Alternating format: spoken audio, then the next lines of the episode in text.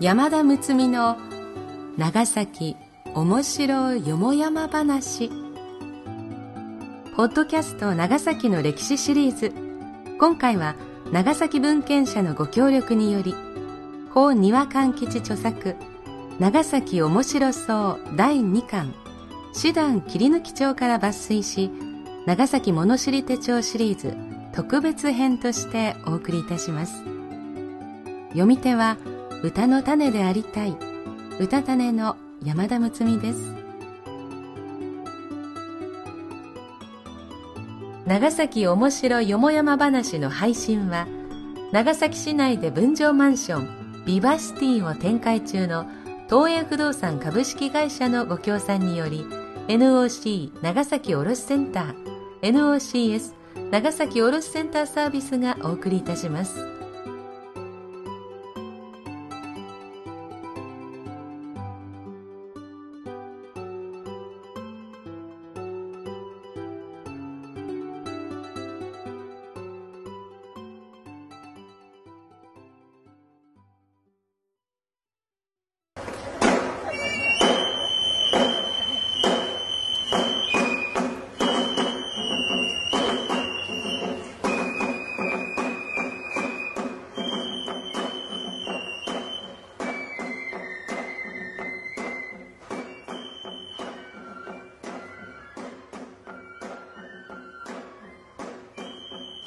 第20話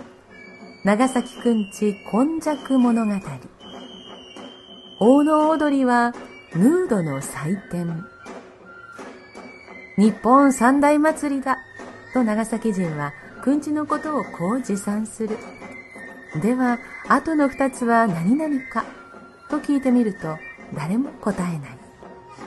京都の祇園祭りと後の一つはとにかく三大祭りの一つさ、などと言うだけ。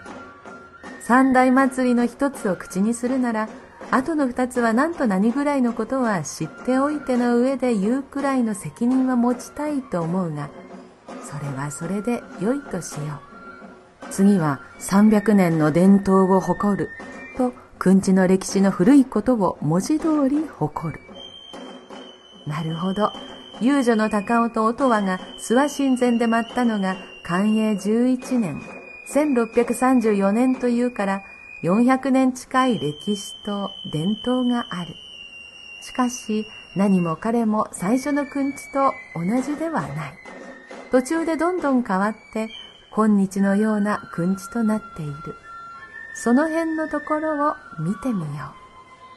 う。まず、かさぼこ。絢爛豪華な今のような傘ぼこの飾りや垂れ布になったのはそう古いことではない。昔は傘の上の飾りは極めて簡素で、垂れも短く、担いでいる人が丸見えであったことは風紀楼屏風と俗に呼ばれている内田家所蔵の屏風絵に見る通りで、これは大体元禄頃、1690年頃に描かれたものとされている。少し時代が下がって森永屏風と呼ばれる元県立図書館長で繁華町の森永種雄氏所蔵の屏風絵これは享保頃18世紀半ばと言われるがタレが若干長くなっているもののそれでも担いでいる人はやはり丸見えである。文政頃1820年頃に描かれた長崎名勝図園の挿絵になってやっと現在のような傘ぼこが現れる。だから明治から遡ってせいぜい4、50年くらいのものということがわかる。上の飾りが発達する前は、だいたい町印程度のもので、元禄3年、1690年渡来のオランダ屋敷医官ケンペルもそう書いている。その頃はむしろ、タレに重きが置かれ、空織や金蘭が用いられ、店舗頃にはラシャが多かったという。ラシャなどというのは今でこそ大したものではないが、昔は高級舶来品の貴重な布地であった。ふとを回れ。広い踊り場はいっぱいに傘ぼこが勇壮に回る。観客は拍手喝采。ふと回れの掛け声がかかる。150kg 以上はあろうかというしかもバランスの取りにくい傘鉾がタレや飾り房を翻しながら急回転するのであるから観客が湧くのも無理はない。この傘鉾をくるくる回すのはいつの頃からであろうか。おそらく大体幕末頃からのことではないかと思われる。嘉永年間、1850年頃、独特の歴史観を持った医学者で、高宮英斎という80歳前後の老人がいた。この人の書いた長崎富士山に次のようなくだりがある。まちまち順次ありて、まずこの傘鉾を出し、踊り場に突き立つる。長崎の群衆口さがに誹謗を称賛して、傘鉾回り回りとわめくみぞ。傘鉾をしばし裏へ回し、横を見せて入るなり。町ごとに核のごとし。傘鉾の飾りは正面からだけ見せるのではなく、四方周囲から眺めるようになっているから、飾り物の樹木の枝ぶりや生け花の姿は大変難しいものとされているが、その他の作り物も裏に絵や文字や飾りがあったりするから、正面を向いただけでなく、左右や後ろを一通り見せて、それから退場するありさまを述べている。ぐるぐる回ったとは書いていない。ところが、力自慢の傘鉾の担ぎ手がいて、左右の横や裏を見せた後、勢いよくぐるぐると回って見せたのが大好評を博し、いつとはなくそれが例となって定着したのであろうと考えられる。そうしてそう仕向けたのは言わずと知れた長坂の無法連中。これを白トッポと呼ぶことを先刻ご承知の通りである。なお、不当回れは大きな輪を描いて回れ、大きく回れということで長崎人は大きいと太いとの使い分けをしない。大きいことを太いというので、よその人から笑われる。雨のうずめの御事が日本のストリップの走りとはよく言うことであるが、くんちの奉納踊りで諏訪神前にこれが出現したことを知る人は案外に多くない。慶応元年1865年といえば、幕府画界前夜で世の中がなんとなく騒然とした頃で、この年の3月と9月に、諏訪神事に舞妓裸体となすを禁ずとのお触れが出された。出されたということは、何の場合もそうであるが、そういうことが現実に行われていたことを裏付けるものである。長崎の壮年者集合し、舞踏を放変し、舞妓をして裸体部局をそうせしむ。真実をすべてその胸に従うの習慣なり。と、金井敏行はその編纂する長崎年表や長崎略史に記している。その頃の踊り子は多くは長家の素人娘であったが、長崎の白トッポ連中はこんな無法を平気でやり、踊り町のおとしゃまたちもこれには絶対に逆らわないのが慣例であった。だから彼らはますます言いたい放題、したい放題に増長したのである。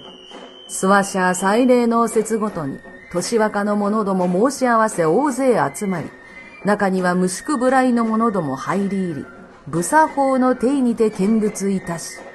今日に乗じて踊り子など裸などにいたし、その他主女難題がましきぎ、申しかけ断りに及びそうらえば、かれこれこと難しく申し聞け、迷惑に及ばせ候義もこれあるやに、愛聞こえもってのほかに候。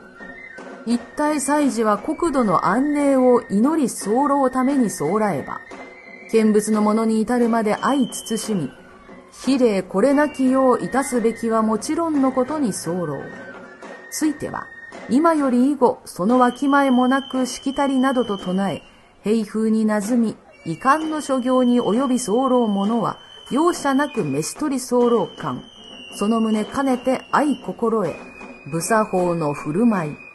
これなくよういたすべく候。これがその程度までの裸体であったか知らないが、その頃の娘さんにとっては大変なことであったろう。これが明治直前のことである。この禁止令は効果てきめんであったようである。容赦なく召し取られては白突破も威張っておれなかったと見える。ござとれ。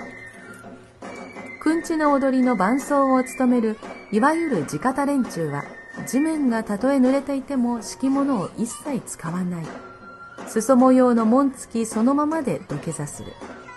これは軽心の表れであるとしてしきたりなどと唱え長崎の人は自慢をするし旅から来た人も驚き感嘆するだがこれは伝統でも何でもない舞妓を裸体にして喜んだ悪趣味な長坂無法連中の仕業でこれまた幕末頃からの平風であろう。昔はちゃんとむしろを敷いたり低い番台の上で演奏したようである。雨上がりとかクジラの潮吹きで一面に水をまき散らした後の踊り町に当たった地方連中さんこそいい迷惑であるが、演奏者も観客もそういうものと決めて、むしろ誇りに思っているのだから、今更何も言うことはない。容量の良い出演者が草履を重ねてこっそり自分の尻の下に敷いても、白トッポは目ざとく見つけて、草履取れと来る。日が照りつけて暑いからといって、観客が傘を差すと、傘取れと来る。手ぬぐいを頭からかぶるのは差し支えないようである。お諏訪の神様ご自身は、コートは全く感知されないのであろう。密かに迷惑に思われたに違いない。長坂の権力者が勝手に振る舞っていたのである。まあ、日本の祭りというのは遊びでもあるからみんなが納得すればそれでよかろう。最も傘を差すのは後ろの人に迷惑になるから、これは傘取れの方が良い。巻物。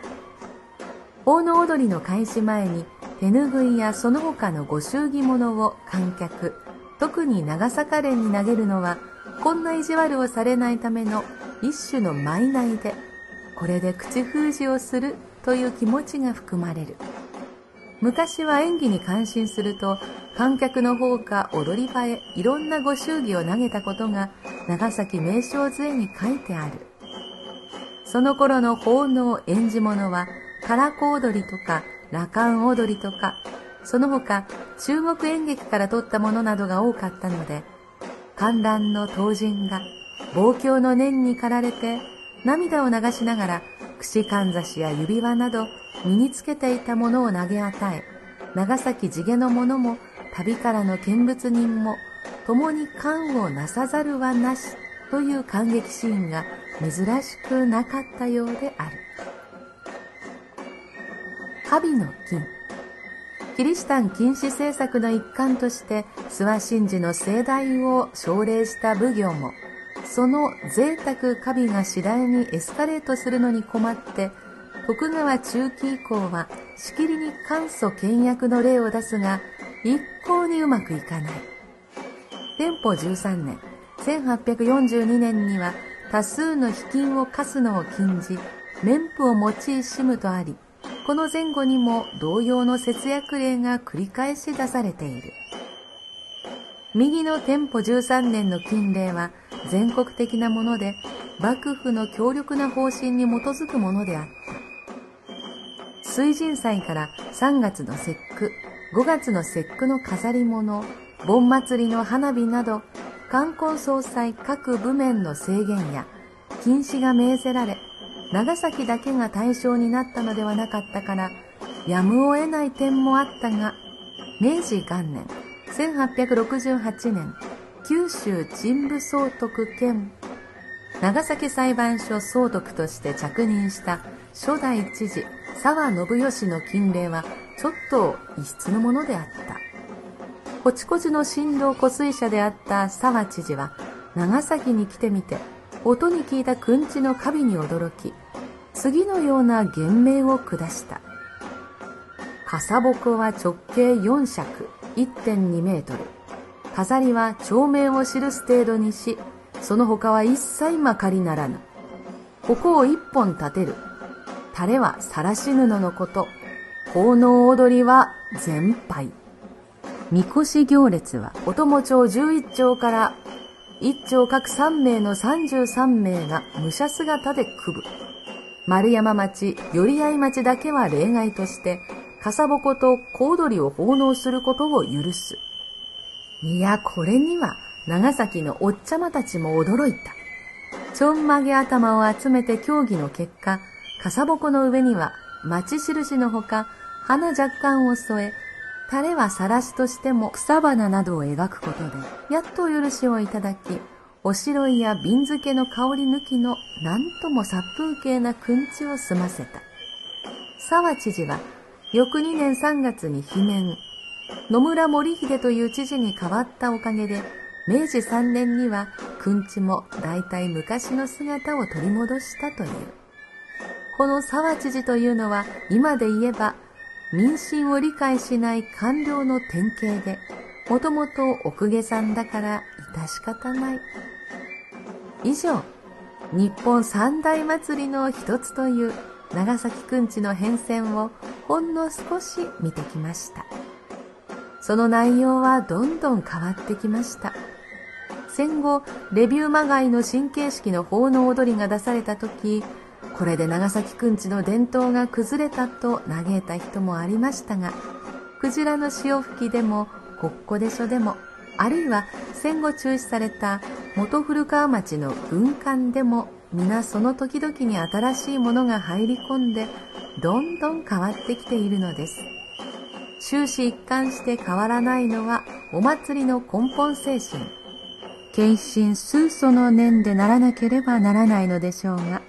こちらの方が近年どうも薄味になってもう一つという感じがいたします。長崎くんち今昔物語これにて読み切り。さてさていかがでしたか？高庭勘吉著長崎面白そう第2巻師団切り抜き帳から全20話を朗読の形でお届けしました。奈良飛鳥の時代から戦後のことまで長崎の歴史の一端をお届けしました。長崎物知り手帳シリーズ全25話。長崎の民話昔話編全50話。越中哲也の長崎一人歩き全10話。長崎の民話特別編郷土長崎の先人たち全10話に本シリーズを加えて115話を配信したことになります。重複したエピソードもありますが、お楽しみいただけましたでしょうか？これからも適宜長崎の歴史シリーズを配信していく予定です。今後ともよろしくお願いいたします。